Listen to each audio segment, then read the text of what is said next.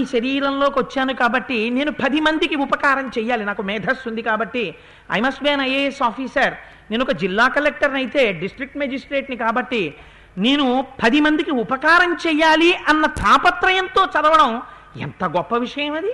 ఆ లక్ష్యం లోపల ఉండడం. అలా ఆ ఆ భావన లోపల ఆ లక్ష్యం ఉండడం చాలా గొప్ప విషయం. అందుకని రాముడు పది మాటలు రాజ్యం లేదు రాజ్యం లేదంటాడు. తన తనకి సమస్త ధర్మం తెలుసు. రాజుగా ఉండి నేను ఈ పద్నాలుగేళ్ళలో ఎంతమందిని కాపాడవలసిన వాడినో కాపాడలేకపోయాను. ఇది ఆయన బాధ తప్ప నాకు రాజ్యం లేదన్న బాధ ఆయనకేం లేదు. రాజ్యాభ్రంశో రాజ్యం పోయింది. వనే వాసహ పోని రాజ్యం పోయింది. అరణ్యానికి వచ్చాను. దండకారణ్యంలో చెప్పులు కూడా లేకుండా పల్లేరు కాయలున్నటువంటి ముళ్ళ మీద తిరుగుతున్నాను. సీతా నష్ట కట్టుకున్న భార్య ఆవిడ సహధర్మచారిణి మహాపతివ్రత. ఆవిడ్ని చూసి కష్టం మర్చిపోయాను. ఆవిడ కూడా ఇవాళ ఎత్తుకుపోయారు రాక్షసులు. హతద్విజ పోని నమ్మినటువంటి ఒక్క స్నేహితుడు జటాయు ఒక్కడే ఉన్నాడు అరణ్యంలో నాకు స్నేహితుడు. ఇవాళ ఆయన కూడా మరణించాడు. ఈ దృశీయం మమావస్థ మమాలక్ష్మి నిర్దహేదపి పావక. నిజంగా ఇవాళ నేను పొందినటువంటి కష్టానికి నేను పొందుతున్న శోకానికి అగ్నిహోత్రాన్ని తీసుకొచ్చి అక్కడ పెడితే అగ్నిని నా శోకం కాల్చేస్తుంది లక్ష్మణ నా కష్టం కాల్చేస్తుంది నా అలక్ష్మి. అంత దరిద్రంలో అటువంటి శోకంలో నేనున్నాను లక్ష్మణ అని చెప్పాడు.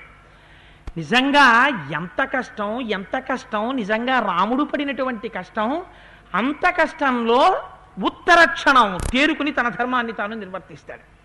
ఇది రామపాత్ర అందుకే మనిషిగా పుట్టావు కనుక నీకు నిరంతరం మనిషిగా నిడపి నడిపించగలిగిన టానిక్ ఏది ఉంది ఒక్కటే ఒక్క టానిక్. ఇంకొకటి లేదు. రామాయణం ఒక్కటే. రామచరిత్రం ఒక్కటే. నీకు నిరంతరం నీ ధర్మాన్ని జ్ఞాపకం చేస్తుంటుంది. నువ్వు శోకములో ఉన్నా మోహములో ఉన్నా సుఖములో ఉన్నా దుఃఖములో ఉన్నా ఉత్తర క్షణం నువ్వు చెయ్యవలసినటువంటి పని నీకు జ్ఞాపకానికి వస్తుంటుంది. అందుచేత ఆయన అంటారు రాజ్యాభ్రంశో వనేవాస సీతానష్ట హతద్విజ ఈదృశీయం మమాలక్ష్మి నిర్దహేదపి పావకం అని ఒక్కసారి ఆ జటాయువు దగ్గరికి వెళ్ళి నాయనా జటాయు నువ్వు శరీరం విడిచిపెట్టేసేటట్టు కనపడుతున్నావు మా కోసం ఇంత అవస్థ పొందావు ఒక్కసారి చెప్పవయ్యా ఆ రావణుడు ఎక్కడ ఉంటాడు అతనికి ఉండేటటువంటి ఆయుధాలు ఏమిటి పౌరుష పరాక్రమాలు ఇటువంటివి? సీతమ్మని ఎటువైపు తీసుకెళ్ళాడు? ఏ రాజ్యాన్ని పరిపాలిస్తాడు? ఎవరతను? అతడి స్వరూపం ఏమిటి చెప్పమని అడిగారు. అడిగితే ఆయన అన్నాడు హృతాసా రాక్షసేంద్రేణ రావణేన విహాయస మాయామాస్తాయ విపులాం వాతదుర్దిన సంకులాం పరిశ్రాంతస్య మేతాత పక్షౌ చిత్వాస రాక్షస సీతామాదాయ వైదేహీం ప్రయాతో దక్షిణాం దిశం ఉపరుధ్యంతి మే ప్రాణ దృష్టిర్భ్రమతి రాఘవ పశ్యామి వృక్షాన్ సవర్ణ ఉషీరకృతముగ్ధజాన్ రావణ రామ ఆ రావణుడు సీతమ్మ తల్లిని అపహరించి మేఘములను ధూళిని సృష్టించి తన ఒడిలో కూర్చోపెట్టుకుని ఆకాశ మార్గంలో ప్రయాణం చేస్తూ దక్షిణ దిక్కుగా తీసుకెళ్ళిపోయాడు. ఇంతకన్నా ఇంకా నాకు చెప్పాలనిపిస్తోంది కానీ నా రెక్కలు తెగ్గొట్టి వెళ్ళిపోయాడు. ఇప్పుడు నాకు దృష్టిర్భ్రమతి రాఘవ నా కళ్ళు కనపడడం మానేస్తున్నాయి.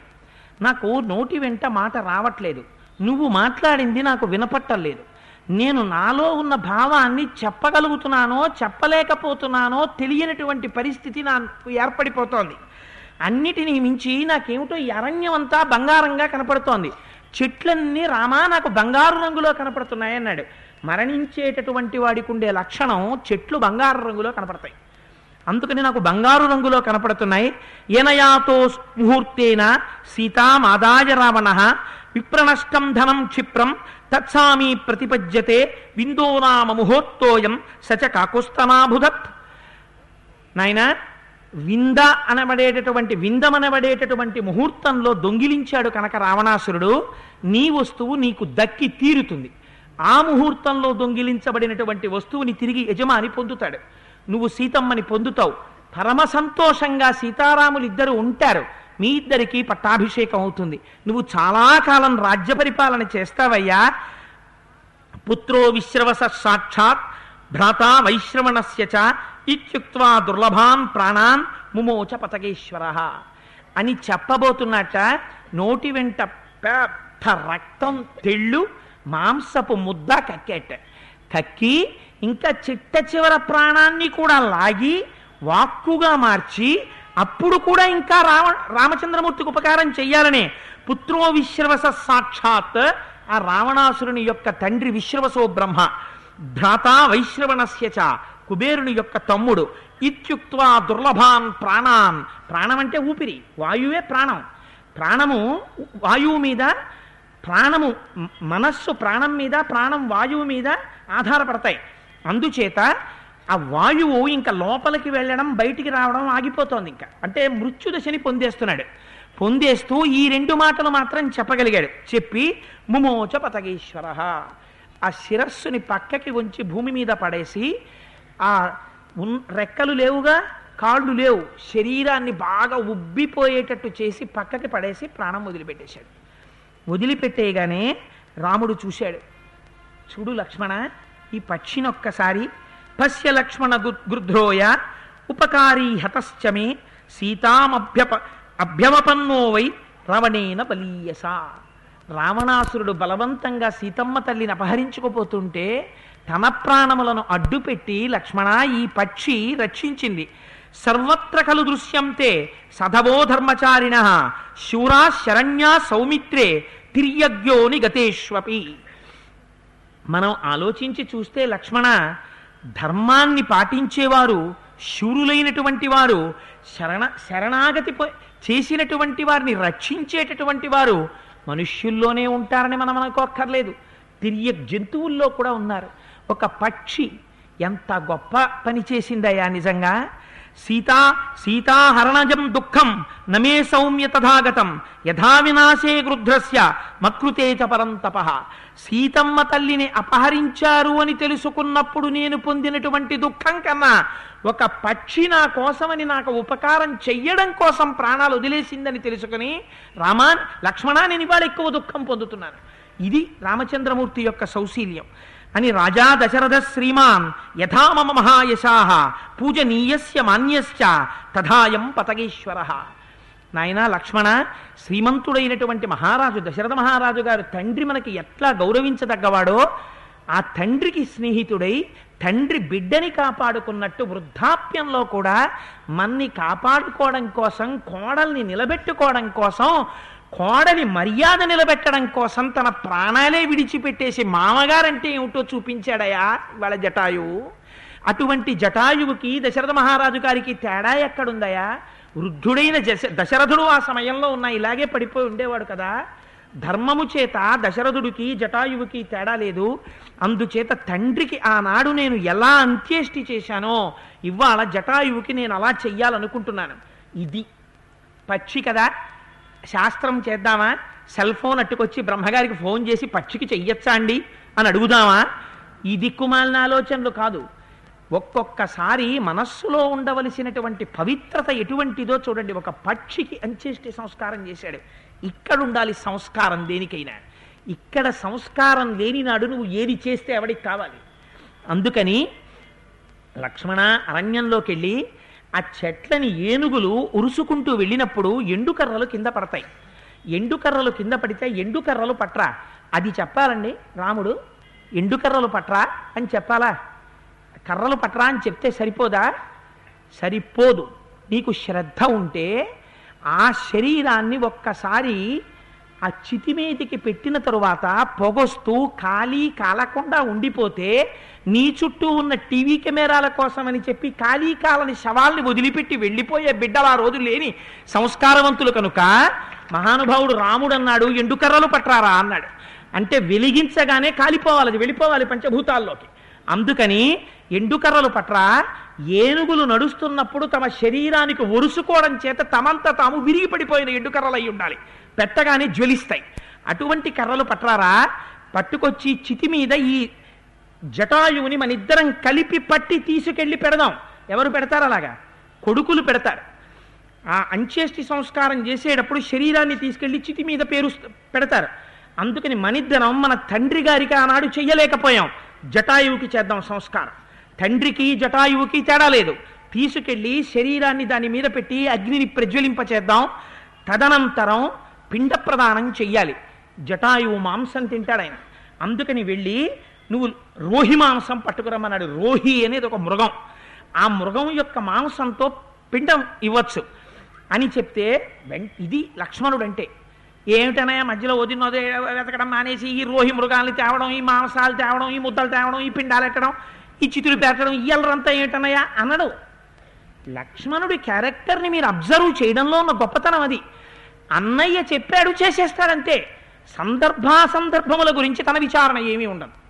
తనకేం సంబంధం లేదు. నేను నా ఉత్తరీయం ఇలా మడతెట్టేసుకుంటాను. నా ఉత్తరీయం తీసి కుడి భుజం మీద వేసుకుంటాను? అయ్యో ధర్మశాస్త్రం అండి ఎడం భుజం మీద వేసుకోవాలండి. ఉత్తరీయం ఏం చెప్పదే? నేను ఎలా వేసుకుంటే అలా వేసుకుంటుంది. ఇంకా కాసేపు ఆగి ఉత్తరీయాన్ని ఇడిదిప్పిటేశాను అనుకోండి దానికేం సంబంధం లేదు. అదేంటంటే అంచటు పోయింది మీరు ఇటెట్టారు. అని ఉత్తరీయం ఏం అందగా? నేను ఎలా వేస్తే అలా ఉంటుంది. లక్ష్మణుడు కూడా అంతే. కేవలం రాముడికి సేవ చేయడం కేవలం రాముడికి ప్రీతి కల్పించడం అంతే. తన సొంత అభిప్రాయాలు బాధ పెట్టడం కానీ లేకపోతే సొంత అభిప్రాయాలతో విసిగించడం కానీ ఉండవు. గురువు దగ్గర శిష్యుడు ఎలా మసలాలో అలా మసలాడు లక్ష్మణుడు. రాముడి దగ్గర. అని గబగబా వెళ్ళాడు ఎండుకర్రలు తెచ్చాడు ఆ రోహి మాంసాని చోత్కృత్య పేశీకృత్య మహాయశాహ శకునాయ దదౌ రామౌ రామ్యే హరిత శాద్వలే. మహాయశాహ అన్నారు. గొప్ప విశేషణం వేసేశారు. ఆ మృగాన్ని తీసుకొచ్చి దాని చర్మాన్ని ఒలిచి ఆ మాంసం ముద్ద చేసి అక్కడ ఉండేటటువంటి పచ్చగడ్డి బీడి మీద పిండములను పెట్టి ఆ శరీరాన్ని అగ్నిహోత్రంలో సంస్కారం చేసి ఇద్దరూ కలిసి బయలుదేరి తతో గోదావరీంగత్వ నదీం నరవరాత్మజౌ ఉదకం చక్రతుస్తస్మై గృద్ధరరాజాయ తావుభౌ. మహానుభావుడు ఆ పక్షికి తను స్నానం చేసి ఉదక క్రియలు చెయ్యడానికి సిద్ధపడ్డాడు.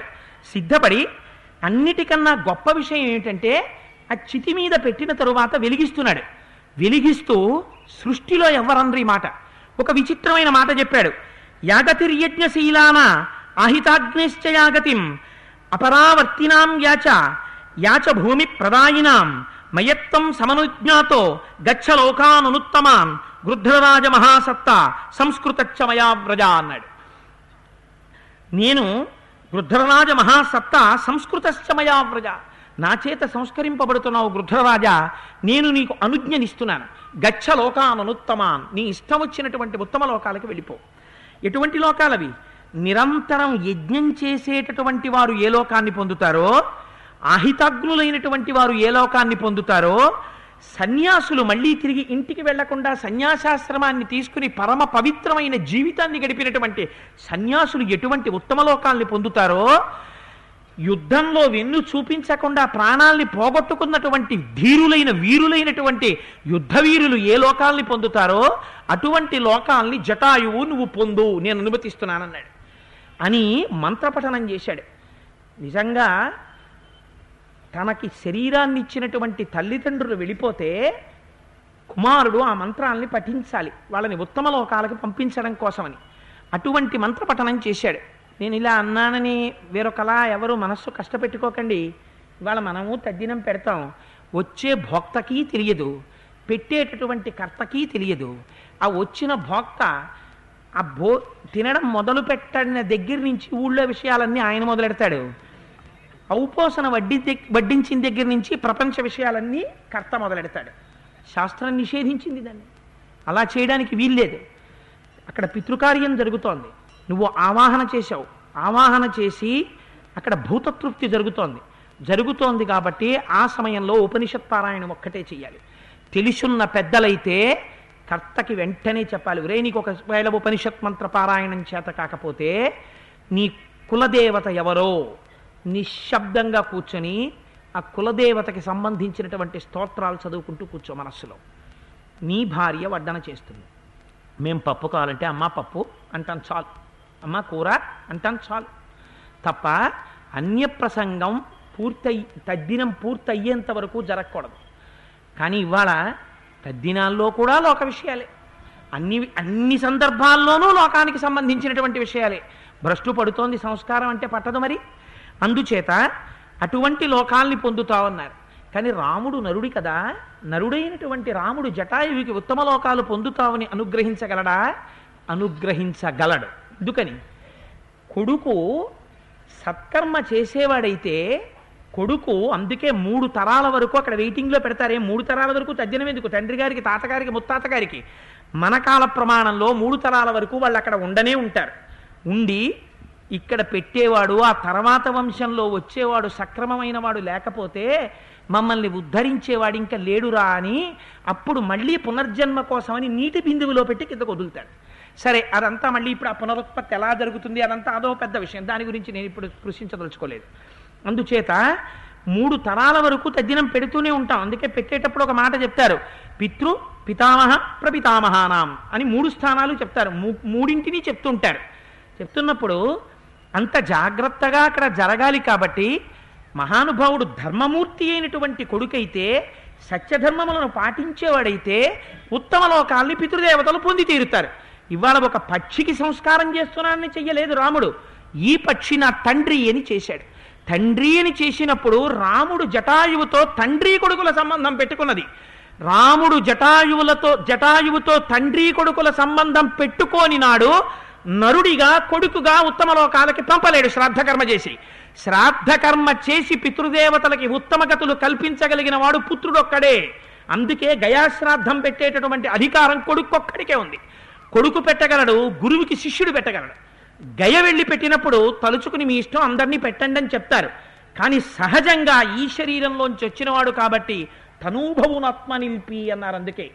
శరీరంలోంచి తన తేజస్సులోంచి తన హృదయస్థానము నుంచి కదిలినటువంటి తేజస్సులోంచి వచ్చినవాడు కాబట్టి ఆ కొడుకొక్కడే గయాశ్రాద్ధం పెట్టి తండ్రిని ఉత్తమగతుల వైపుకి పంపగలడు. అందుకని పితృకార్యాన్ని కొడుకుగా రాముడు చెయ్యడం చేత తండ్రిగా జటాయువు ఉత్తమ లోకాల్ని పొందాడు. అలా కానప్పుడు రామాయణాన్ని మీరు చదివి ప్రయోజనం లేదు. ఎందుచేత?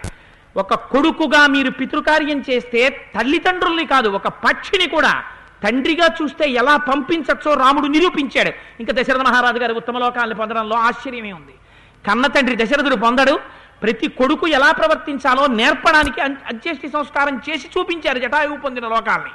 దుచేత మహానుభావుడు అలా పంపించి ఆ గోదావరి నదికి వెళ్ళి స్నానం చేసి అక్కడి నుంచి ఉదక క్రియలు చేశారు.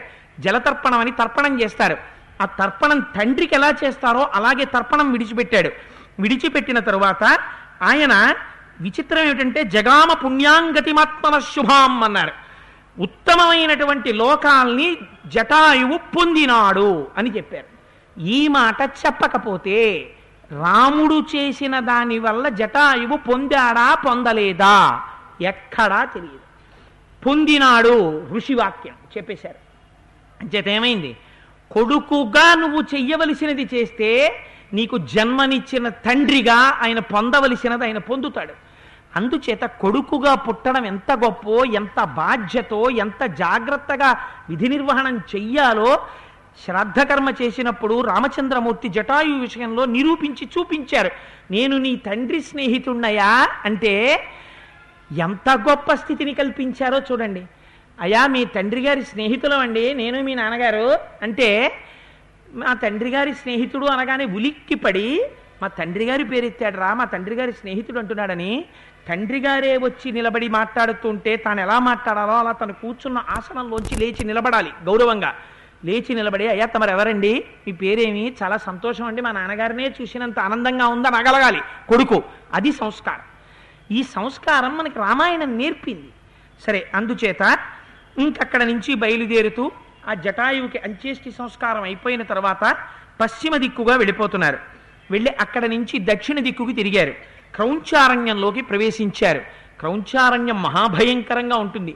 ఎక్కడ చూసినా లతలు తీగలు పువ్వులు చెట్లు కాయలు భయంకరమైన గుహలు చీకటి పక్షులు క్రూరమృగాలు పావులు విషక్రిములు అత్యంత భయంకరంగా ఉంటుంది. ఆ క్రౌంచ క్రౌంచారణ్యాన్ని దాటారు. క్రౌంచారణ్యానికి మతంగ మహర్షి ఆశ్రమానికి మధ్యలో కొంత ప్రదేశం ఉంది. ఆ మతంగ మహర్షి యొక్క ఆశ్రమానికి క్రౌంచారణ్యానికి మధ్యలో ఉన్నటువంటి ప్రదేశంలోకి ప్రవేశించారు. ప్రవేశించేసరికి ఒక చీకటి గుహ ఒకటి కనపడింది. ఆ చీకటి గుహ దగ్గర అలికిడి చప్పుడు వినపడ్డాయి. వినపడేసరికే ఎక్కడి నుంచో ఒక భయంకరమైన స్త్రీ పరిగెత్తుకుంటూ వచ్చింది.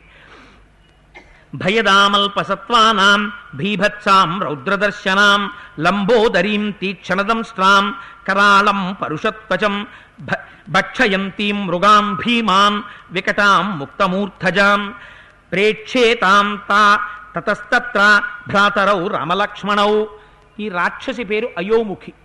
కడుపు కిందకి జారిపోయింది. వికృతమైనటువంటి రూపం.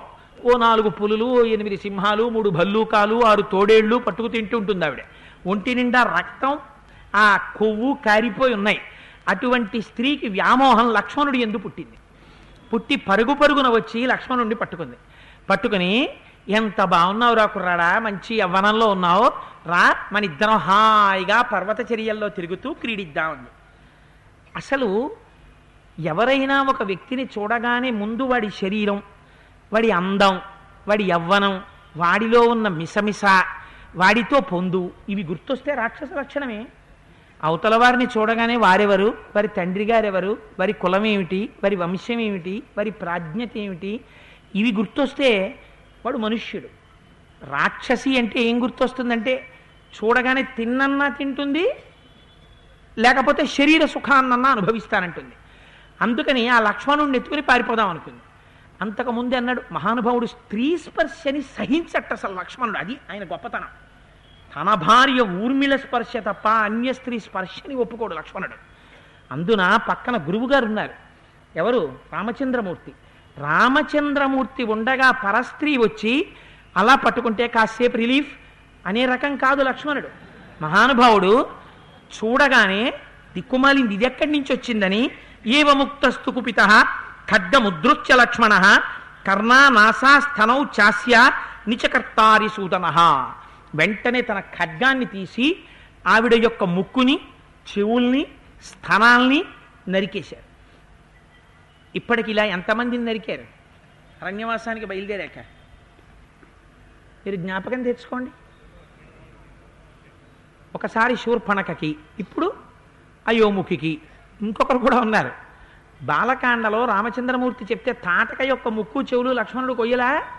అప్పుడు ఒకసారి మూడు సార్లు రాక్షసులు స్త్రీ రూపంలో వస్తే ముక్కు చెవులే కోస్తారు. ఎందుకు ముక్కు చెవులే కోయడం అంటే ముక్కు కోసేశారనుకోండి ఒక కాలు కోసేశారనుకోండి ఆ శరీరానికి నడక కష్టమైపోతుంది. ఒక చెయ్యి తీసేశారనుకోండి జీవితం కష్టమైపోతుంది. ఒక ముక్కు కోసేశారనుకోండి ఏం ప్రమాదం రాదు ఊపిరిడుతూనే ఉంటుంది. కానీ చూసిన వాళ్ళు అదే నీ ముక్కేదంటుంటారు నీ ముక్కేదన్నప్పుడల్లా ఎవడైనా కాలు తీసేసేవాడు ఉంటాడు చేయి తీసేసేవాడు ఉంటాడు ముక్కు తీసేసేవాడు ఉంటాడు అది శిక్ష కాదు. కానీ ముక్కు తీసేస్తే అందరు అదే ముక్కు ఎందుకు తీసేశారు నీకని అడుగుతారు చెవులు ఎందుకు తీసేశారని అడుగుతారు. వికృతమైన రూపంగా చూస్తారు. అంత వికృతమైన రూపంగా చూస్తే ఇంకా ఈ కామానికి సంబంధించిన ఆలోచన నశిస్తుంది. అందుకని వికృత రూపం చెయ్యడం కోసమని రాముడు స్త్రీ రాక్షసులు వస్తే ఆ రాక్షసిని స్త్రీని సంహరించడమా అని ఎప్పుడు ముక్కు చెవులే కోస్తూ ఉంటాడు. మీరు చూడండి అందుకే ముఖ్యంగా మూడోసారి కూడా ముక్కు చెవులే కోశారు. ఈసారి లక్ష్మణుడు స్థనములు కూడా కోసేశాడు. కోసేస్తే ఆవిడ నెత్తుటి వరదలు కారిపోతున్నాయి.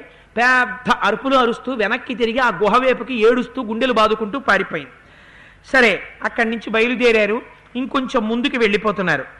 వెళ్ళిపోతుండగానే లక్ష్మణుడు అన్నాడు రామచంద్రమూర్తితో అన్నయ్య చాలా దుర్నిమిత్తాలు కనపడుతున్నాయి అన్నయ్య. ఏదో తీవ్రమైన భయం వేస్తోంది. ఏదో హఠాత్తుగా మనకి యుద్ధం వస్తోంది అని అనిపిస్తోంది. పైగా యశవంచులకో నామ పక్షి పరమదారుణ.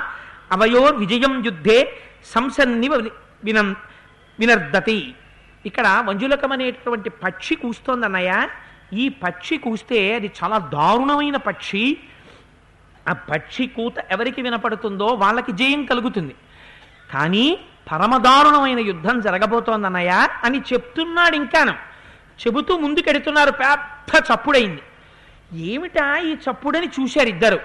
చూసేసరికి సృష్టిలో అప్పటి వరకు కని విని ఎరగనటువంటి ఒక రూపం కనపడింది వాళ్ళకి. దానికి తలకాయ లేదు కాళ్ళు లేవు చేతులు లేవు. కేవలం ఇక్కడ నుంచి ఈ గుండెల దగ్గర నుంచి ఈ నడుము కింద భాగం వరకు మాత్రమే ఉంది. దానికి ఇక్కడే ఓ పెద్ద నోరోటు ఉంది. ఈ పైనే ఓ పెద్ద కన్నోటు ఉంది. దానికి రెప్ప ఉంది. ఆ రెప్ప పైకెత్తితే అగ్నిహోత్రంలా చూస్తోంది ఆ కన్ను. ఆ కన్ను దూరంగా ఉన్న వస్తువుల్ని కూడా చూస్తోంది. రెండేసి మైళ్ళ దూరం వరకు వెళ్ళగలిగినటువంటి చేతులు ఉన్నాయి ఆ చేతులతో తడుముతుంది ఎందుకని లేవలేదు. కాళ్ళు లేవు నడవడానికి. అందుకని ఇలా తడుగుతుంది. తడుగుతున్నప్పుడు ఏదో చేతికి తగులుతుంది.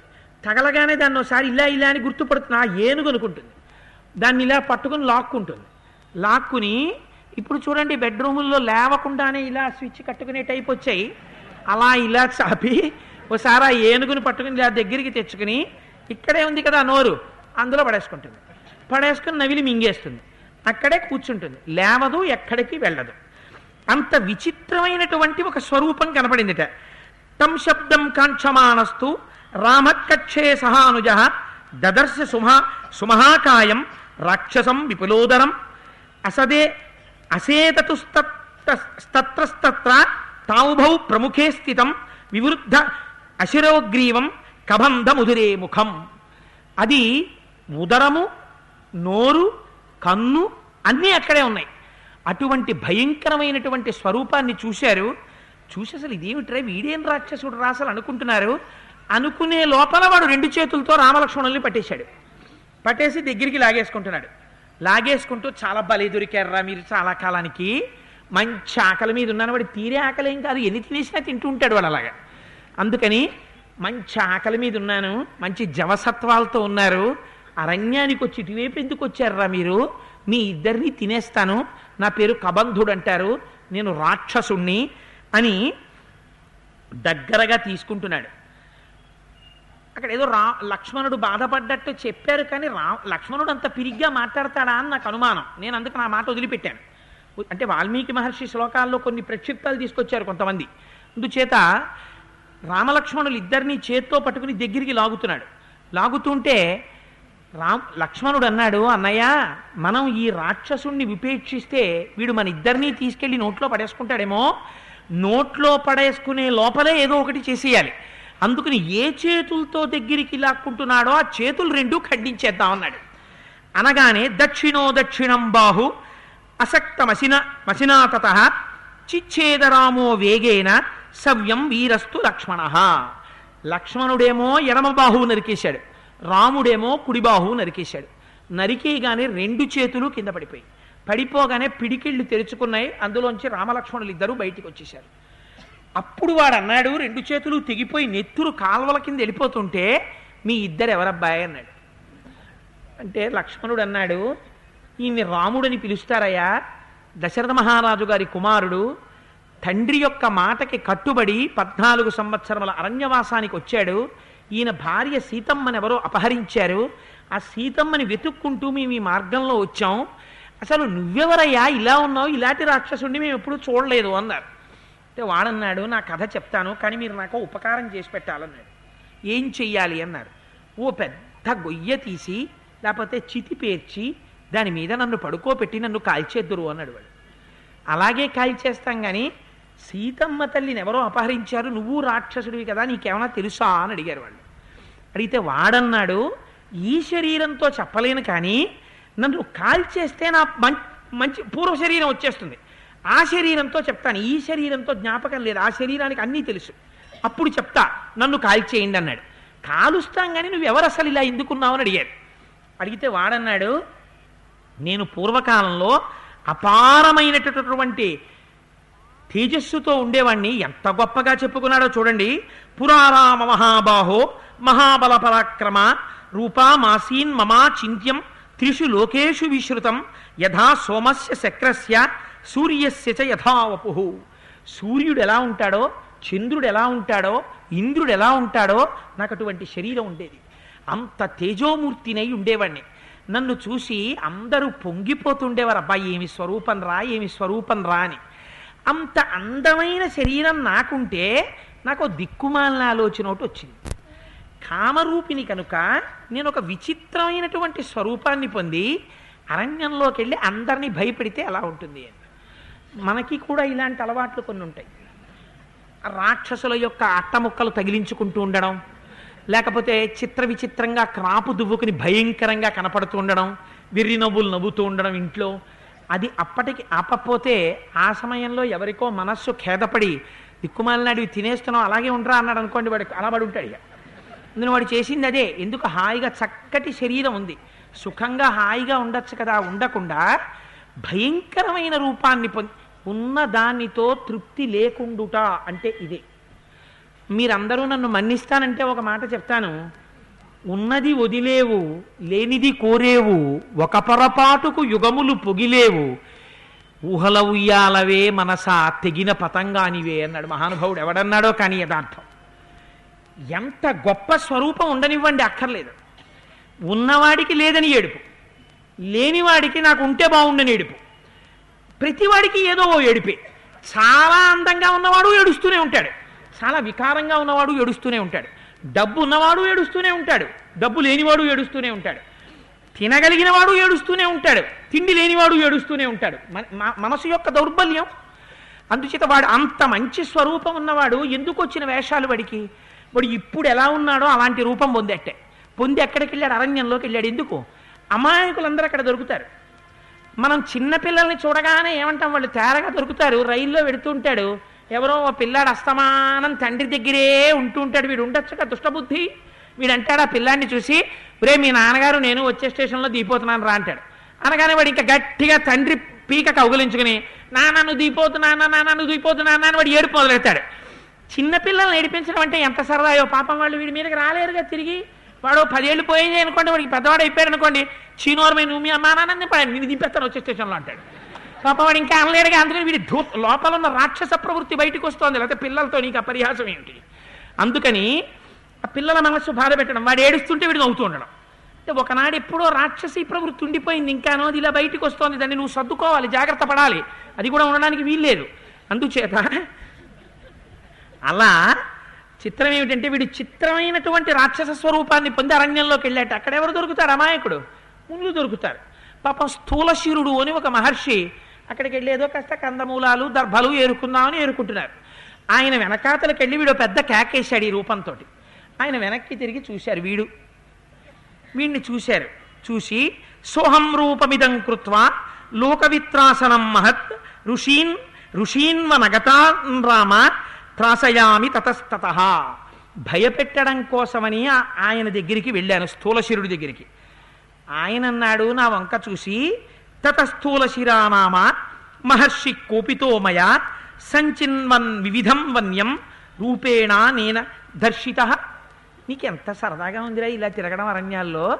నువ్వు ఇలాగే చాలా కాలం ఇక్కడే తిరుగుతుండు అని ఆయన వెళ్ళిపోయాడు. అప్పుడు వీడు పరిగెత్తాడు ఆయన దగ్గరికి. అమ్మ బాబాయ్ అదేంటి అలాగన్నారు అయితే అలాంటి రూపం ఉండిపోతుందో ఏమిటో నాకు నాకు వద్దను వదిలేశాడు దాన్ని. వదిలేసి మళ్ళీ స్వస్వరూపాన్ని పొందాడు. పొంది ఆయన కాళ్ళ మీద పడి మహాప్రభో మీరు ఇలా అన్నారు కాబట్టి వచ్చేస్తున్నారు ఎప్పుడో అప్పుడు. అది ఎలా పోతుందని అడిగాడు. అయితే ఆయన అన్నాడు మరి తిరిగావు కదా నా జోలికి వచ్చి మహర్షులు వెంటనే పాపం వాళ్ళు ఉపశాంతి చేసేస్తారు. అందుకని ఆయన అన్నాడు నీకు వచ్చినటువంటి ప్రకోపం పోవాలి. రామలక్ష్మణులు వస్తారు. వచ్చి నీ రెండు చేతులు నరికేస్తారు. నరికేస్తే ఆనాడు నీకు శాప విమోచనం అయిపోతుందన్నాడు. వీడు వెంటనే వెళ్ళి తపస్సులో కూర్చున్నాడు. అది గమ్మత్తు. కూర్చుంటే ఎంత తపస్సు చేశాడంటే చతుర్ముఖ బ్రహ్మగారు ప్రత్యక్షం అయ్యారు ప్రత్యక్షమై ఏం కావాలరా అబ్బాయి? అన్నారు. వీడు ఇంకో వరం ఇంకో వరం కోరుకోవచ్చు కదా వాడి కర్మ చూడండి అలా ఉంది వాడి ప్రకోపం నాకు దీర్ఘాయుర్దాయం కావాలి అన్నాడు. ఆయన తథాస్తు అని వెళ్ళిపోయాడు వెళ్ళిపోగానే వీడికి లోపల నుంచి రజోగుణం ప్రకోపించింది. నాకు ఇప్పుడు దీర్ఘాయుర్దాయం ఉందిగా ఇంద్రుణ్ణి గెలుస్తానన్నాడు ఇంద్రుడి మీదకి యుద్ధానికి వెళ్ళాడు. ఆయన ఎవడరా వచ్చాడని అడిగాడు. వాడు వచ్చేసాడండి వాడి పేరు ధనువుట. వాడు వచ్చాడు వాడు వచ్చి యుద్ధం చేస్తున్నాడు అన్నారు. ఆయన వచ్చి నూరు అంచులు కలిగిన వజ్రాయుధాన్ని ప్రయోగించాడు. మహర్షి శాపం ఉంది కదా ఆ వజ్రాయుధం ఏం చేసింది? కాళ్ళ రెండింటినీ లోపలికి నొక్కేసింది ఛాతీలోకి. తలకాయని లోపలికి నొక్కేసింది. ఆ రెండు చేతుల్ని నజ్జుగా లోపలికి నొక్కేసింది. నొక్కేస్తే ఇక్కడి నుంచి ఇక్కడ వరకే ఉంది అక్కడ పడ్డాడు. పడితే ఇంద్రుడు చూసి వాడిని కొట్టి వెళ్ళిపోతున్నాడు కదలడు కదా అని. వీడు పెద్ద కేకేశాడు. నువ్వు నన్ను కొట్టేశావు బాగుంది కాళ్ళు లోపలికి తోసేశావు తలకాయ లోపలికి తోసేశావు. నన్నేమో దీర్ఘాయుర్దాయమని బ్రహ్మగారు అన్నారు చాలా కాలం బతుకుతావురా నువ్వు అన్నాడు ఆయన నేను అడిగాను. ఇప్పుడు నోరు నాకు లోపలికి పోయింది కదా ఏం తిని బతకను దీర్ఘాయుర్దాయం? చచ్చిపోతాను కదా తినకపోతే అన్నాడు. ఓహో బ్రహ్మగారు వరవిచ్చారు ఏమిట్రా నీకో? అయితే నిజం చేయాలి నేను నువ్వు ఇలా దీర్ఘకాలం బతకాలి. అందుకు నుండు నేను పని చేస్తానని ఆయన ఏం చేశాడంటే సర్జరీ చేసి ఇక్కడే నోరెట్టాడు. పెట్టి ఇక్కడ ఒక కన్ను ఎట్టాడు. చాలు కదా. అంటే బాగుంది మరి ఏం తెచ్చుకు తిన్నాం? ఎవరు వస్తారు నా దగ్గరికి? తిని తినని ఎవడన్నా వస్తాడా అన్నాడు. తినడానికేగా నువ్వు బతకాలి? పెద్ద చేతులు ఇస్తా రెండేసి యోజనాల చేతులు. కూర్చో తడువుకో. ఏది కనపడితే ఇలా లాక్కో నోట్లో పడించుకో అలా ఉండు. బ్రహ్మగారి ఇచ్చిన వరం పూర్తవుతుంది. నా వజ్రాయుధం నొక్కేయడం మహర్షి యొక్క శాపానికి అనుగుణంగా నొక్కేసింది. అలా పడుండి అరణ్యంలో అన్నాడు. రామా అప్పటి నుంచి ఇలా పడున్నాను. పడుండి తడువుకు తింటూ ఉంటాను. ఆ తడిమేటప్పుడు ఎప్పటి నుంచో చేతికి రామలక్ష్మణులు తగిలితే బాగుండనుకుంటూ తడుగుతున్నాను. ఇన్నాళ్ళకయ్యా తగిలావో ఎంత పొంగిపోయానో అమ్మయ్య నా చేతులు నరికేశాడు వదిలిపోయింది దిక్కుమాల శరీరం ఇక్కడతో అని. ఇప్పుడు బుద్ధొచ్చిందయ్యా రామా కానీ దీన్ని తగలబెట్టే తగలబెట్టేస్తే కానీ ఈ శరీరం పోదు. ఇది పూర్తిగా పోతే నా స్వస్వరూపం నాకు వచ్చేస్తుంది. అందుకని తగలబెట్టి పుణ్యం కట్టుకోవయ్యా నీకు నేను ఉపకారం చేస్తానన్నాడు. అంటే తప్పకుండా దానికే ఉందయ్యా. తగలబెట్టేస్తాను అలాగే. అన్నాడు రామచంద్రమూర్తి. ఇది మనకి ఒక రహస్యాన్ని నేర్పుతుంది యథార్థానికి. ఒంటికి చక్కటి స్వరూపం ఉంది. హాయిగా బతకచ్చుగా. ఏ రకంగానైనా సరే అహంకారం పొందడానికి ఇంత చిన్న కారణం దొరికిందనుకోండి. ఇంత చిన్న కారణం. దొరికితే చాలు. అంతే దాన్ని అడ్డు పెట్టుకుని ఎంత అహంకారమో చెప్పలేను. ఒకడికి అందగాండిన అహంకారం. ఒకడికి చదువుకున్నానని అహంకారం ఒకడికి డబ్బు ఉందని అహంకారం ఒకడికి అధికారం ఉందని అహంకారం. ఉన్నదాంతో పది మందిని తృప్తిపరుద్దామని జీవితం నడవదు. ఉన్న ఒకే ఒక చిన్న సుగుణంలోంచి అహంకారం అన్న భూతం వస్తుంది. అది ఎక్కడికి తీసుకెడుతుంది? చిట్ట చివరికి అన్నిటికన్నా అత్యంత ప్రమాదకరం ఇది భగవంతుణ్ణి నమ్ముకున్న భక్తుల దగ్గరికి వెళ్ళి పరిహాసం ఆడడం ఏం చేశాడు? స్థూలశిరుడి దగ్గరికి వెళ్ళి పరిహాసం ఆడాడు. ఏమైంది? దుష్ట శరీరంలోకి ప్రవేశించాడు. ఇంత తపస్సు చేశాడు ఎందుకు పనికొచ్చింది? ఒక్క ఋషి ఖేదాన్ని పొందారు. తన తపస్సు కూడా ఆయన ఇచ్చిన శాపానికి అనుగుణంగా ప్రవర్తించింది. ఎందుకని? దీర్ఘాయుర్తాయంతో అలా పడుండడానికి పనికొచ్చింది అంతే. ఇంద్రుడి మీదకి వెళ్ళాడు. శరీరాన్ని నొక్కేశాడు. ఋషి శాపం ఏదొచ్చిందో దానికి అనుగుణంగానే తర్వాత సంఘటనలన్నీ నడిచాయి. ఇన్ తపస్సు చేయలేదా? ఇంద్రుడి జోలికి వెళ్ళలేదా? అన్నీ పోయి కష్టం వైపుకే ఎందుకు వెళ్ళిపోయింది ఒక మహాత్ముడి జోలికెళ్ళి పరిహాసం ఆడడం వల్ల. అన్నిటికన్నా అత్యంత ప్రమాదకరం జీవితములో ఏది? పెద్దలతోడి పరిహాసమాడుట పరిహాసం ఆడడం అనేటటువంటి దాన్ని బాగా తగ్గించుకో. ఎప్పుడైనా వారి మనస్సు ఖేద పడిందా ఖేద పడి నోటి వెంట ఒక మాట అన్నారా? అప్పుడు అనుభవించినప్పుడు పడతావు బాధంతా. ఎందుకు వచ్చిన బాధ? కబంధుడి జీవితం మనకి చెప్తోంది. అప్పుడు ఏం చేస్తావు? భాగవతులతోడి పరిహాసం ఆడితే అప్పుడు నువ్వు అని అనుభవించడానికి ఉండదు. అప్పుడు జీవితం ఏమైపోతుంది? కబంధ జీవితమే అయిపోతుంది. ఎందుకు బతుకుతాడు? అంటే ఇంకా తాను అనుభవించడానికి ఏం లేదు. తన దగ్గర విభూతి ఉండదు. లోకంలో అందరినీ సంతోషపెట్టడానికి. కూర్చుంటాడు. చేతులతో తడుముకుంటాడు తింటాడు. చేతులతో తడుముకోవడం అంటే పెడతాడు పని చేస్తుంటాడు సంపాదిస్తుంటాడు తింటుంటాడు దాస్తుంటాడు బ్యాంకులో వేస్తుంటాడు పాస్బుక్లో అంకెలు పెంచుకుంటూ ఉంటాడు పాస్బుక్ తెచ్చుకుంటాడు బీరువాలో పెట్టుకుంటాడు మళ్ళీ పెడతాడు ఓవర్ టైం చేస్తాడు పార్ట్ టైం చేస్తాడు మెయిన్ ప్రొఫెషన్ చేస్తాడు సంపాదిస్తాడు మళ్ళీ వస్తాడు మళ్ళీ తింటాడు మళ్ళీ సంపాదిస్తాడు మళ్ళీ దాస్తాడు మళ్ళీ పడుకుంటాడు. ఈ చేతులతో తడుముకొనుట ఈ కడుపుకి తినుట అలా కూర్చుని ఉండుట కాళ్ళు లేవా? ఉన్ అవి లోపలికి పోయిన కాళ్ళు ఆ కాళ్ళతో గుడికి వెళ్ళాడు ఆ కాళ్ళతో ఉపన్యాసానికి వెళ్ళాడు. ఆ కాళ్ళతో ఒక యజ్ఞయాగాలకు వెళ్ళాడు. ఆ కాళ్ళతో ఓ స్నేహితుడింటికి వెళ్ళి ఓ మంచి మాట మాట్లాడడం. ఎందుకు పనికొస్తుందా శరీరం? ఎందుకు పనికొస్తాయా చేతులు? తెచ్చుకోవడం తినడం నోట్లో పడేసుకోవడం అలా బతికుండడం. తినడం కోసం బతికుండుట. ఇది ఆఖరికి ఎప్పుడు పోతుంది మళ్ళీ? మళ్ళీ మహాత్ముల యొక్క సంస్పర్శ చేతే పోతుంది. అందుచేత ఏమైంది? మళ్ళీ రామలక్ష్మణుల్ని పట్టుకుంటేనే పోయింది ఆ శరీరం. అందుకని చితి మీద పెట్టారు పెట్టి ఆ శరీరాన్ని కాల్చేశారు. కాల్చేయగానే అందులోంచి బ్రహ్మాండమైనటువంటి శరీరం పైకొచ్చేసింది. ఎటువంటిది? తతశ్చితాయావేగేన భాస్వరో నిర్మలాంబర ఉత్పపాతాశు సంహృష్ట సర్వ ప్రత్యంగభూషణ మంచి భూషణములు పెట్టుకున్నటువంటి వాడై కాంతులీనుతున్నటువంటి వస్త్రాలతో పైకొచ్చాడు. పైకొచ్చి ఒక మాట చెప్పాడు. రామా ఇప్పుడు నీకు కావలసినది ఏదో తెలుసా? నువ్వు చాలా క్లేశమైనటువంటి కాలం గడపవలసినటువంటి దుష్టమైన సమయం నడుస్తోంది నీకు. అందుచేతనే నీ భార్యని పోగొట్టుకున్నావు. నీలాగే కష్టాన్ని పొందుతున్నవాడు ఒకడున్నాడు భార్యని పోగొట్టుకొని. ఆయన కూడా ధర్మాత్ముడు మహాత్ముడు. ఆయన పేరు సుగ్రీవుడు. ఋష్యమూక పర్వతం మీద ఉన్నాడు శ్రూయతాం రామ వక్షామి సుగ్రీవో నామవానర భ్రాత్రా నిరస్త క్రుద్ధేన వాలినా శక్రసూనన ఋష్యమూకే గిరివరే పంపా పర్యంత శోభితే నివసత్యాత్మవాన్ వీర చతుర్భి సహవానరై వానరేంద్రో మహావీర్య తేజోవానమిత ప్రభ సత్యసంధో వినీతశ్చ ధృతిమాన్ మతిమాన్ మహాన్. నలుగురు వానరులతో కలిసి సుగ్రీవుడు ఋష్యమూక పర్వతం మీదున్నాడు. ఆయన అన్నగారైనటువంటి వాలి రాజ్యం నుంచి బయటికి వెడలగొట్టాడు. ఆయన సూర్యుని యొక్క తేజస్సు చేత జన్మించాడు. ఆయన పుట్టినప్పుడు వృక్షరజస్సు అనబడేటటువంటి ఒక వానరుని యొక్క భార్య ఎందు సూర్యుని యొక్క తేజస్సు ప్రవర్తించడం చేత ఆ వృక్షరజస్సుకి ఔరసపుత్రుడిగా జన్మించాడు. అందుచేత ఆయన మహానుభావుడు చాలా ధర్మాత్ముడు. ఆయనతో వెళ్ళి నువ్వు అగ్నిసాక్షిగా స్నేహం చేసుకో.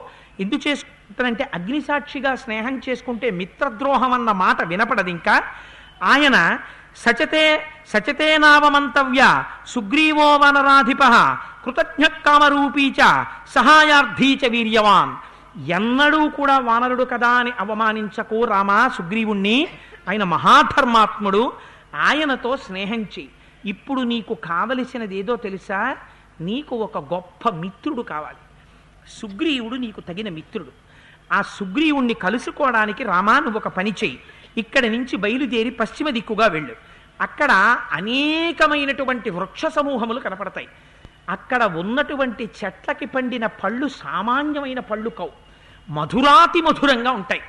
లక్ష్మణుడు నీ కోసం ఆ చెట్లెక్కి ఆ పళ్ళు కింద పడేస్తాడు. ఆ పళ్ళు లక్ష్మణుడు నీకు కడిగి తెచ్చిస్తాడు. ఆ పళ్ళు తిని.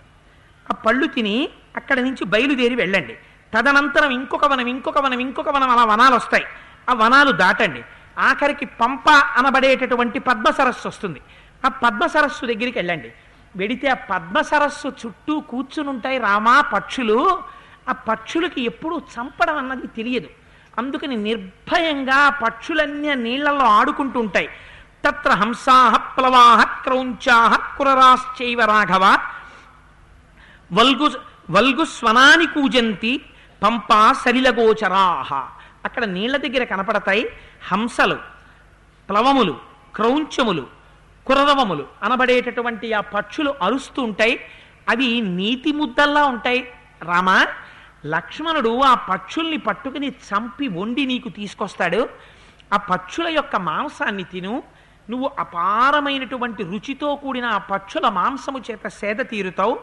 తరువాత రోహితాన్వ క్రతుండాశ్చ నడమీనాంశ్చ రాఘవ పంపాయామిషుభిర్మధ్యాం తత్ర రామా వరాన్ హతాన్. అక్కడ పద్మ సరస్సులో చిత్ర విచిత్రమైనటువంటి చేపలుంటాయి గండుమీనులుంటాయి చొరమీనులుంటాయి రొయ్యమీనులుంటాయి వాటికి ఎక్కువ ముళ్ళు ఉండవు బాగా బలిసి ఉంటాయి చక్క మెత్తగా ఉంటాయి. వాటిని మంచి వాడిగా ఉండేటటువంటి ఇనపశూలానికి గుచ్చి మంట వేసి దాంట్లో కాల్చి ఉడికించి కాస్త క- ఏదైనా పదార్థం జల్లి ఆకులో పెట్టి లక్ష్మణుడు నీకు తీసుకొచ్చి ఇస్తాడు ఆ చేపల్ని నోట్లో వేసుకు తింటుంటే ఎంత రుచిగా ఉంటాయో రామా. నువ్వు ఆ చేపలు తిను.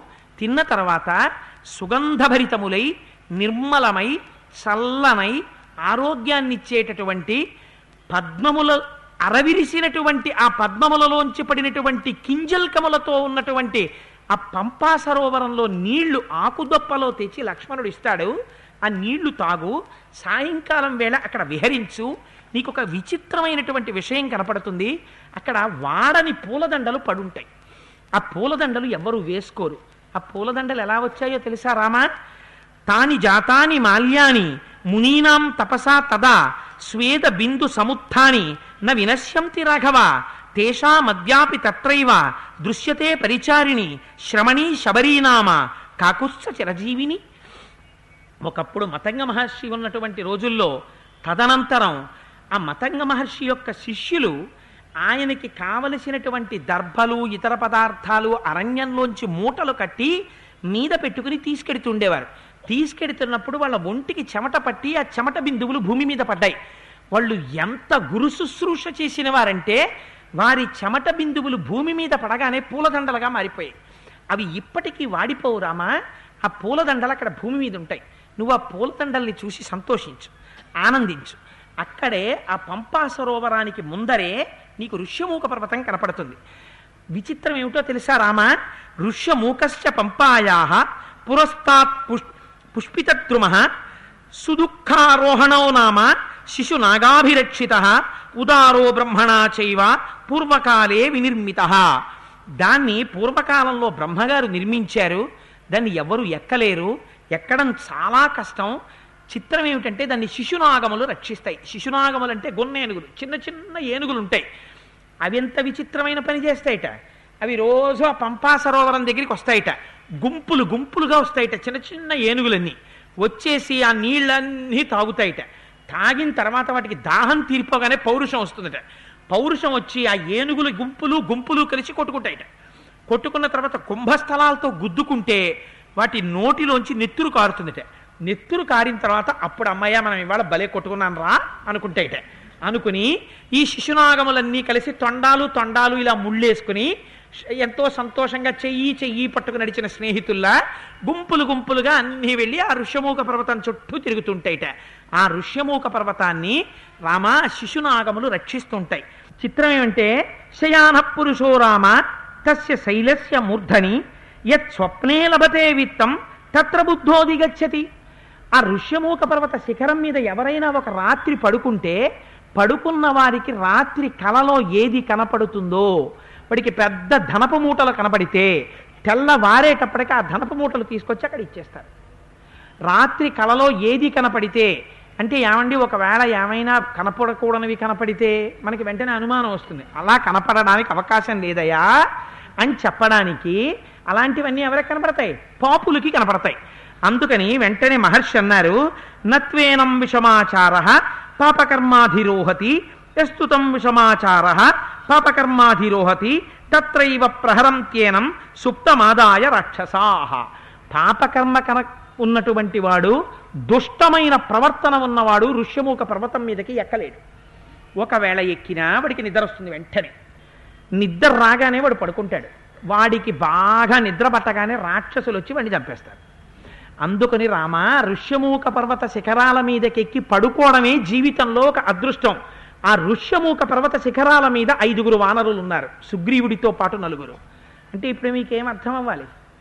సుగ్రీవుడు పరమధార్మికుడు. అందుకనే ఒక మాట చెప్పాడు ఆయన. సుగ్రీవుడి జోలికి వెళ్ళకో ఎందుకు ఈ మాట చెప్పిస్తున్నారు మహర్షి? రేపు కిష్కిద్ధకాండ తీయగానే మనకు అనుమానం వస్తుంది. అన్నగారి భార్య తారతో కొంతకాలం జీవితం గడిపాడు కదా సుగ్రీవుడు కూడా దుర్మార్గుడు కదా అని అనిపిస్తుంది. కానీ అక్కడ ఒక ధర్మ సూక్ష్మం ఉందిరా. కిష్కింధకాండలో అందులో ఉన్న ధర్మ సూక్ష్మాలు ఏమిటో ఆ రహస్యాలు ఏమిటో రెండో రోజో మూడో రోజో ఒకటో రోజో వచ్చేస్తాయి. అప్పుడు విందువు కానివి అని అడ్డుపెట్టి దాని మీద ధర్మాత్ములు మాత్రమే ఉంటారయ్యా. మిగిలిన వాళ్ళు ఉండలేరు. రామ ఋష్యమూక పర్వతం మీదకి వెడితే రామతస్యతు శైలస్య మహతీ శోభ శోభతే గుహ శిలాపిధానాకాకుత్స దుఃఖంచాస్యాహ ప్రవేశనం. అక్కడే ఒక పెద్ద గుహ ఉంటుంది. దాన్ని ఒక రాతి పలకతో మూసేసి ఉంటారు. ఆ గుహలోకి ఎవరు ప్రవేశించలేరు. ఎవరు దానికి కాపలా ఉండేవాళ్ళు? లోపల సుగ్రీవుడు ఉంటారు బయట మా స్వామి హనుము ఉంటారు ఎవడింక అందులోకి వెళ్ళేవాడు? అందుకని అందులోకి ఎవరు వెళ్ళలేరు రామా. తస్యా గుహాయా ప్రాగ్ద్వారే మహాసీదోద సీతోదకో హ్రద ఫలమూలాన్వితో రమ్యో నానామృగ సమావృత. రామ ఆ పక్కనే ఒక పెద్ద సరస్సు ఉంటుంది అందు దాని పక్కనే పెద్ద తోట ఉంటుంది. ఆ తోటలో అన్ని ఫలాలు లభిస్తాయి. మంచి పుష్పాలతో ఉంటాయి. ఆ సరస్సులో చక్కటి నీళ్ళు దొరుకుతాయి. ఆ నీళ్ళు తాగుతూ ఆ పళ్ళు తింటూ ఆ గుహలో కూర్చుని ఉంటాడు సుగ్రీవుడు. మనకి చూడాలనుంది కదా. అలా ఉంటాడట సుగ్రీవుడు. మనకు ఒకసారి అలా ఋష్యముఖ పర్వతం మీదకి మన్నీ తీసుకెడితే బాగుండు అనిపిస్తుంది చదవగానే అరణ్యకాండ అందుకని మహర్షి అంటారు తస్యాం వసతి సుగ్రీవ చతుర్భిస్సహవానరై. సహవానరై కదాచిత్ చిక్కరేతస్య పర్వతస్యావతిష్టతే అప్పుడప్పుడు సుగ్రీవుడికి సరదా పుడుతుంది. ఎంతకాలం ఉంటాను గుహలో? ఎందుకు అలా గుహలో కూర్చుంటాడో? ఎందుకు ఆ ఋష్యమూక పర్వతం మీదే ఉంటాడో? చెప్తారు రేపు కిష్కింధకాండలో. అప్పుడప్పుడు వచ్చి ఆ ఋష్యమూక పర్వత శిఖరాల మీద తిరుగుతాడు. తిరిగి ఓ పెద్ద బండరాయి ఎక్కి కూర్చుంటుంటాడు. ఆయన మహాధర్మాత్ముడయ్యా ఆ సుగ్రీవుడికి జ్ఞాపకం పెట్టుకో రామా సూర్యోదయం అయిన దగ్గర నుంచి సూర్యకిరణాలు భూమండలం మీద ఎంత దూరం పడతాయో ఎక్కడెక్కడ పడతాయో అంటే సూర్యకిరణం పడని ప్రదేశం ఉంటుందా? ఉండదు. ఈ భూమండలంలో ఎక్కడ ఏ కొండ ఉందో ఏ కొండకి ఎన్ని గుహలున్నాయో ఏ గుహలో ఎవరుంటారో ఈ భూమండలంలో ఉన్న అన్ని విషయాలు సుగ్రీవుడికి తెలుసు. ఎవరు ఎక్కడుంటారో ఎక్కడ పాలిస్తారో వాళ్ళ వంశం ఏమిటో ఎక్కడ సముద్రం ఎలా దాటాలో నది ఎలా దాటాలో ఏ పర్వతం ఉంటుందో ఏ ప్రాంతం ఉంటుందో ఏ రాక్షసుడు ఉంటాడో సూర్యుడు ఎలా ఉదయిస్తాడో సూర్యుడు ఎలా అస్తమిస్తాడో సుగ్రీవుడు చెప్తాడు మీరు తెల్లబోదురు గాని కిష్కిందకాండలో చెప్తాడు నాలుగు దిక్కులు చెప్పేస్తాడు. ఇంత జ్ఞానం ఉందయా సుగ్రీవుడికి ఎక్కడి నుంచి వచ్చిందో ఆ జ్ఞానం కూడా చెప్తారు కిష్కింధకాండలో. అందుకని అంత జ్ఞానం ఉన్నవాడయా వానరుల యొక్క సమూహం ఆయన దగ్గరుంది సుగ్రీవుడి దగ్గర ఒక గుణం ఉంది. ఆయనకి నువ్వు ఉపకారం చేసినా చెయ్యకపోయినా నీకు ప్రత్యుపకారం చేస్తాడు ధర్మాత్ముడు.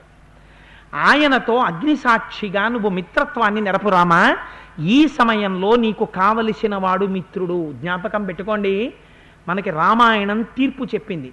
జీవితంలో ఒక్క మిత్రుణ్ణైనా ఎంచుకో. Be selective with your friends ప్రతి వాడిని నా మిత్రుడని చెప్పకు.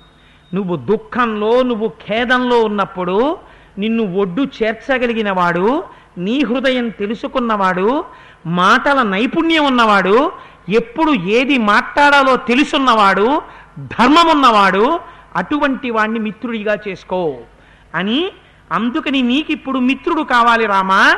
అటువంటి సుగ్రీవుడితో నువ్వు స్నేహం చేయి. రామా నువ్వు అనుగ్రహిస్తే నేను బయలుదేరుతానన్నాడు. అంటే రాముడు అన్నాడు తప్పకుండా బయలుదేరవయ్యా అన్నాడు. అని అక్కడి నుంచి బయలుదేరి ఆ శబరి యొక్క ఆశ్రమాన్ని చేరుకున్నారు. అది మతంగ మహర్షి యొక్క ఆశ్రమం. ఆ శబరి గబగబా బయటికి వచ్చింది తౌచదృష్ట్వా తదా సిద్ధా సముద్ధాయ కృతాంజలి. రామస్య పాదౌ జగ్రాహ లక్ష్మణస్య చ ధీమత. పాత్యమాచమనీయం చ సర్వం ప్రాదాద్యా ప్రాదాద్యాధవిధై. అవి వెంటనే గబగబా బయటికొచ్చి రామలక్ష్మణుల యొక్క పాదములను గట్టిగా పట్టుకున్నదై అర్ఘ్యము పాజ్యము మొదలైనటువంటి అతిథికి ఇవ్వవలసినటువంటి సమస్త సంభారములను చేకూర్చింది. వాటిని తీసుకున్నారు ఆ నమస్కారాన్ని స్వీకరించారు సంతోషించారు. సముస్ నమస్కరిస్తే రాముడు అంటాడు శబరితోటి తమువాచతతో రామ శ్రమణీం సంసితవ్రతాం కచ్చిత్తే నిర్జితా విఘ్నా కచ్చిత్తే వర్ధతే తప కచ్చిత్తే నియత క్రోధ ఆహారశ్చ తపోధనే కచ్చిత్తే నియమా ప్రాప్త కచ్చిత్తే మనసస్సుఖం కచ్చిత్తే గురుశుశ్రూష సఫలా చారుభాషణి రామేణ తపసి వృష్ట సా సిద్ధా సిద్ధ సమ్మత శశంస సబరీ వృద్ధ రామాయ ప్రత్యుపస్థిత. ఎవరి దగ్గర ఎక్కడికి వెళ్ళినప్పుడు ఎలా మాట్లాడాలో మనకి నేర్పుతున్నారు నిజంగా వాల్మీకి మహర్షి. ఆశ్రమానికి వెళ్ళి ఏమండి ఇక్కడ ఎప్పుడన్నా సినిమాలు వేస్తారా అని అడగడం. ఆశ్రమాలకు వెళ్ళి ఏమంటే ఇక్కడ టీవీ ఉంటుందా టీవీ వస్తుందా? రమణ మహర్షి ఆశ్రమం స్కంధాశ్రమం విరూపాక్ష గుహలోను టీవీ సెట్ ఉండదా? అని అడగడం అటువంటి దిక్కుమాలిన ప్రశ్నలు వెయ్యకూడదు. కచ్చిత్తే నియత క్రోధ ఆహారశ్చ తపోధనే. శబరి నీవు నియమంగా జీవితం గడపగలుగుతున్నావా? ఆహారం నియమంగా తీసుకుంటున్నావా? తపస్సు చెయ్యగలుగుతున్నావా? నీ గురువుల యొక్క అనుగ్రహాన్ని నిలబెట్టుకుంటున్నావా?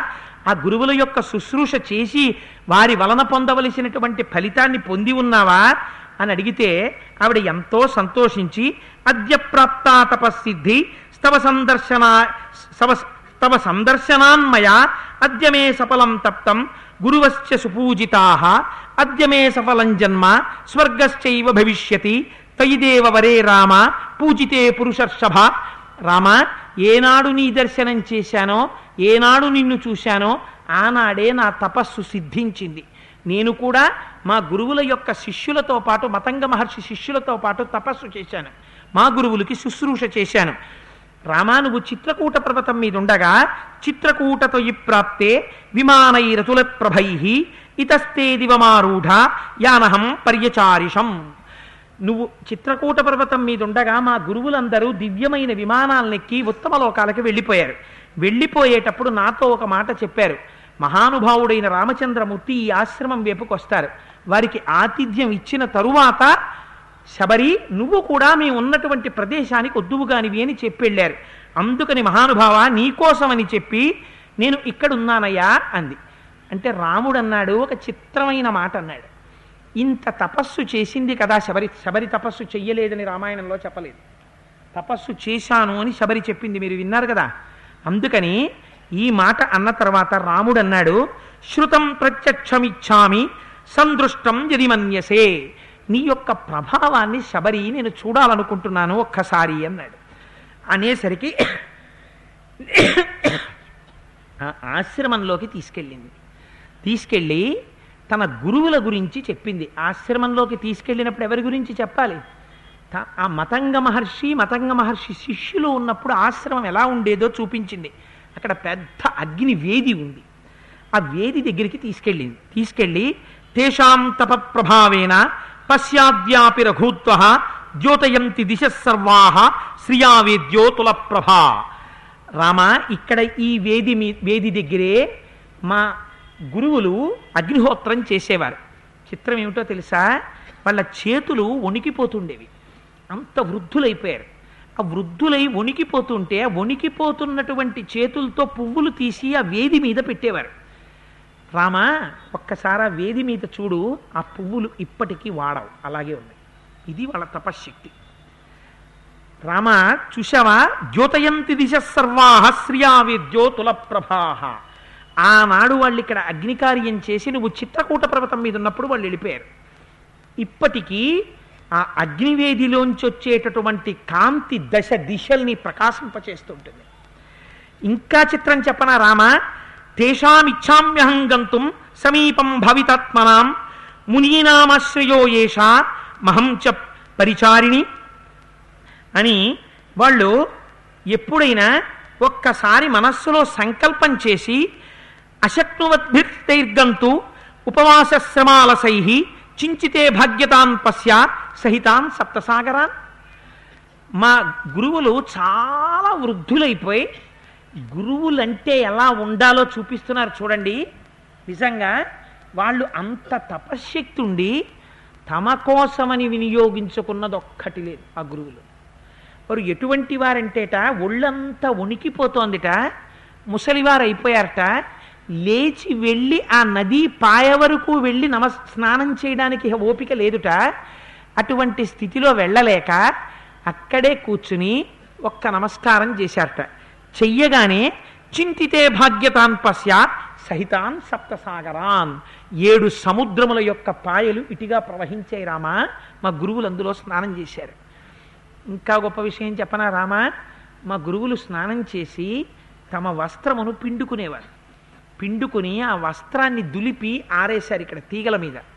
ఆ వస్త్రం ముట్టుకు చూడు ఇప్పటికీ అలాగే తడిగా ఉంటుంది. వారు ముట్టుకున్న ప్రతి వస్తువు ఏ స్థితిలో వారు ముట్టుకున్నారో ఆ స్థితిలోనే అలా ఉండిపోయింది. తప్ప ప్రకృతి యొక్క పరిణామగతంగా ఆ వస్తువులు ఇహ మారలేదు. అంటే మారని వస్తువు ఏదుందో దానితో వారు తాదాత్మ్యం చెందారు. మారేదేది శరీరం.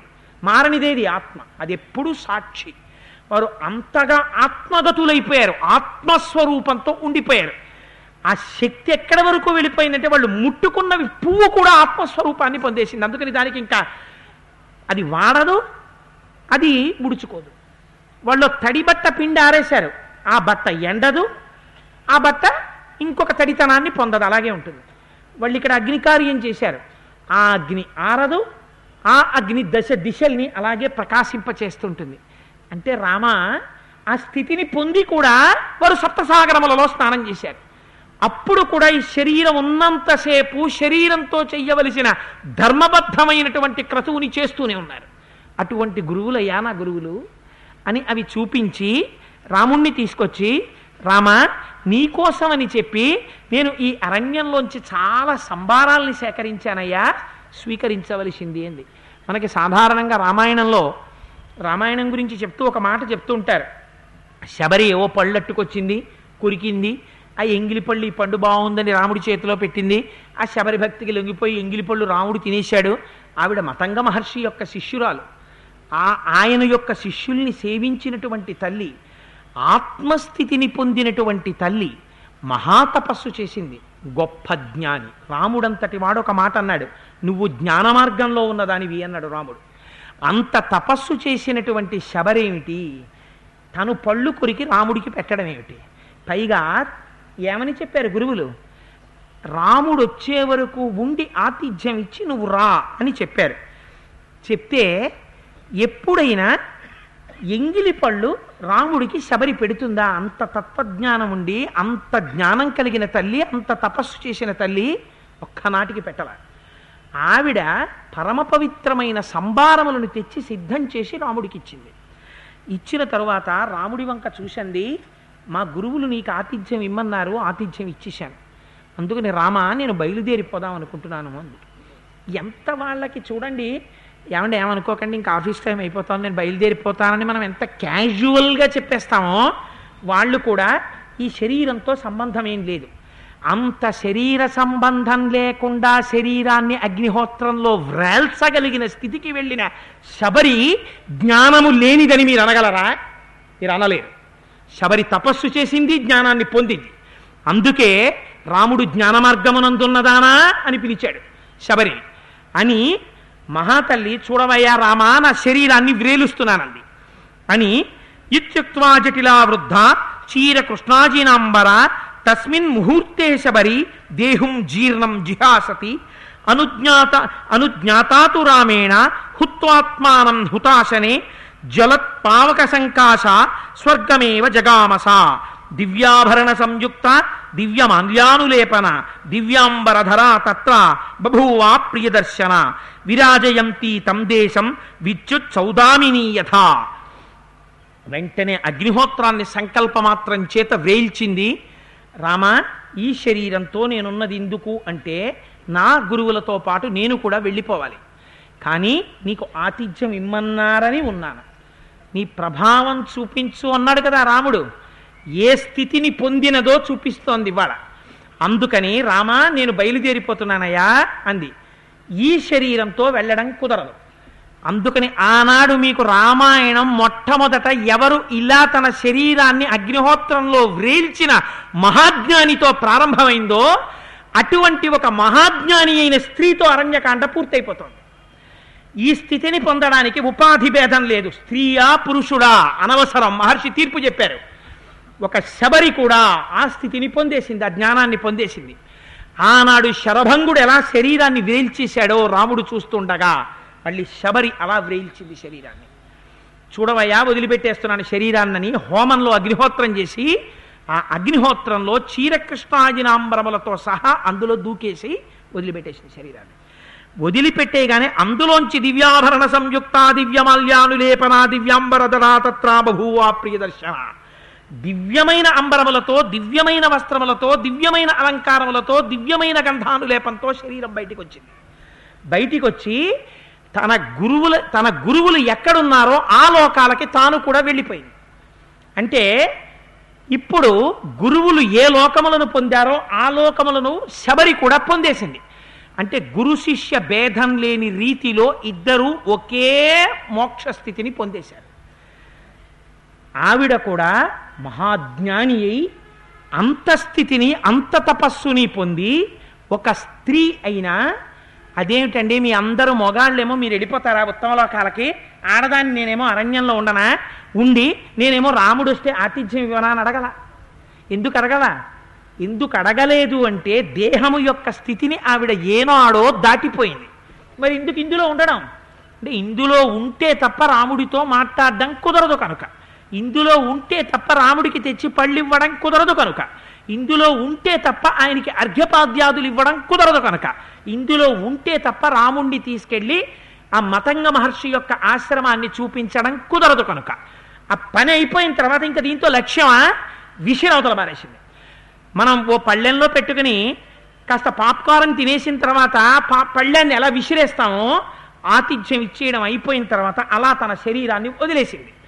రాముడి అనుగ్రహంతో మోక్షం పొందలా? తనంత తాను శరీరాన్ని వేల్చి వెళ్ళిపోయిందంతే. ఇది ఆవిడ తపస్సు చేత పొందిందా? వేరొక రకంగా పొందిందా? తపస్సు చేత పొందింది జ్ఞానము చేత పొందింది. శరభంగుడితో మొదలుపెట్టి శబరి వరకు అందరూ తపస్సు ఎంత గొప్పదో ఈ దేశంలో ఏ తపస్సు చేత ప్రకృతి కూడా తన ప్రభావాన్ని చూపించలేక నిలబడిపోయిందో నిరూపించారు మహర్షి. ప్రకృతి ఎవరిని మార్చగలదు? దీన్ని మార్చగలదు. దీని లాంటి ఒక వస్త్రాన్ని ప్రకృతి కూడా ఏం చేయలేకపోయింది. వాళ్ళు ముట్టుకున్నంత మాత్రం చేత. తిరువన్నామలై తిరువన్నామలై అంతా ఎండిపోయింది. ప్రజలందరూ తిరువన్నామలై విడిచిపెట్టి వెళ్ళిపోయారు. ఆశ్రమంలో ఉన్నవాళ్ళు కూడా అయ్యా అందరూ వెళ్ళిపోతున్నారండి మనం వెళ్ళిపోదామన్నారు. ఎందుకు వెళ్ళిపోవాలన్నారు రమణులు? అంటే నీళ్ళు లేవండి ఊళ్ళో అన్నారు. ఓహో నీళ్ళు లేవా? అని అక్కడే కూర్చుని మట్టి తీశారు. మట్టి తీస్తే జలపడింది. ఇప్పటికీ రమణాశ్రమంలో మీరు చూడొచ్చు రమణ బావి అని ఉంది. తిరువണ്ണామలై ఎంత ఎండిపోతుంది. ఆ బావి ఎండదు. రమణ తీర్థము రమణ తీర్థము అని పిలుస్తారు.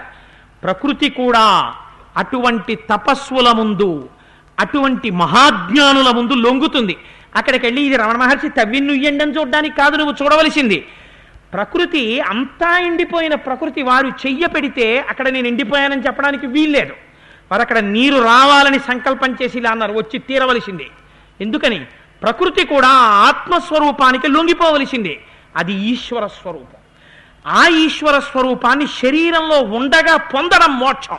బ్రహ్మవిద్ బ్రహ్మైవ భవతి. ఈ అద్వైత స్వరూపాన్ని ఆవిష్కరించింది రామాయణం. శబరి పాత్రని అడ్డుపెట్టి తపస్సు ఎంత గొప్పదో అటువంటి వారు ముట్టుకున్న వస్తువు కూడా ఎలా ప్రకృతి యొక్క పరిణామశీలత్వానికి అధిగమించి నిలబడగలదో నిరూపించింది రామాయణం. ఇది ఆ భారతదేశానికి ఉన్నటువంటి గొప్ప ఆస్తిరా. ఈ విమానాలు నిర్మించిన వాళ్ళు ఉండొచ్చు ఆటం బాంబులు నిర్మించిన వాళ్ళు ఉండొచ్చు. కానీ ఒక పువ్వుని ముట్టుకుంటే ఐదు వందల సంవత్సరాలైనా ఇక వాడిపోకుండా ఆ పువ్వు అలా ఉండేటట్టు ముట్టుకోగలిగిన వాడు మాత్రం ఎక్కడా ప్రపంచంలో లేడు. అలా ఉన్నవాడుంటే తపస్సు చేత ఈ దేశంలో మాత్రమే ఉన్నాడు. ఈ గడ్డ మీద మాత్రమే ఉన్నాడు. అది ఈ గడ్డ యొక్క గొప్పతనం. ఆ ఋషుల యొక్క వైభవాన్ని ప్రకాశింపజేసింది రామాయణం. అటువంటి అమృత భాండాన్ని మనకు అందించారు వాల్మీకి మహర్షి.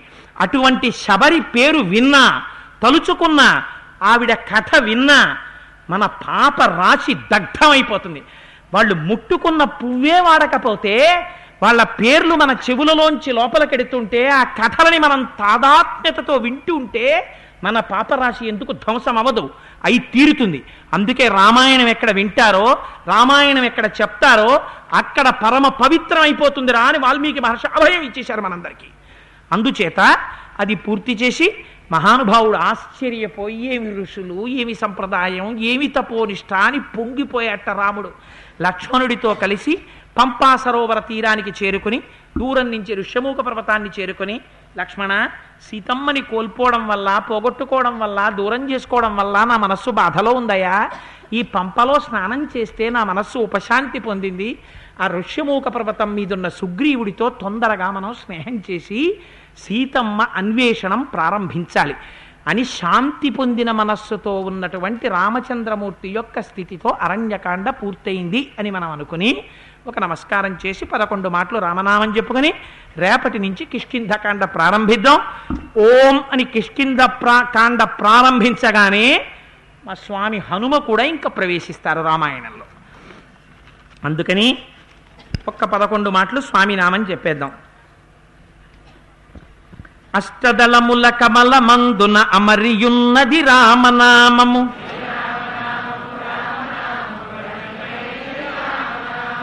అచలమై ఆనందమై పరమాణువైనది శ్రీరామనామము.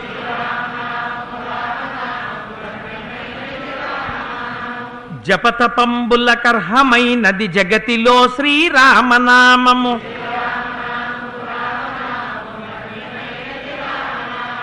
జ్ఞానభూముల నేడు గడచిన మౌన దేశము శ్రీరామనామము.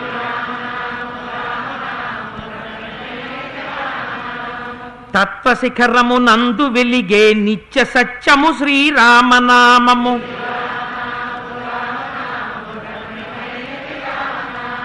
దట్టమైన గాఢాంధకారము రూపు మాపును శ్రీరామనామము.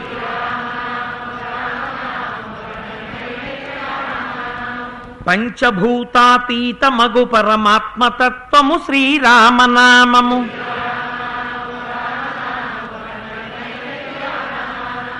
పండు వెన్నెల కాంతి కలిగిన బ్రహ్మనాదము రామనామము.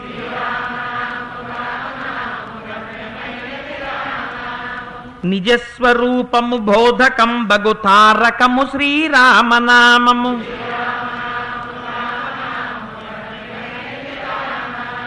రజతగిరిపతికి నెప్పుడు రమ్యమైనది రామనామము.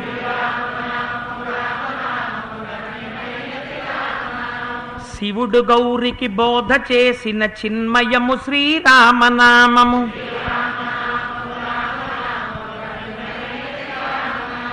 సకల సద్గుణ నిలయమగు పరిపూర్ణ తత్వమే శ్రీరామనామము.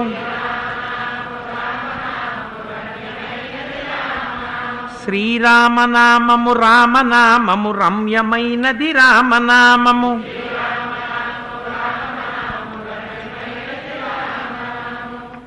సర్వం శ్రీ ఉమామహేశ్వర పరబ్రహ్మార్పణమస్తు స్వస్తి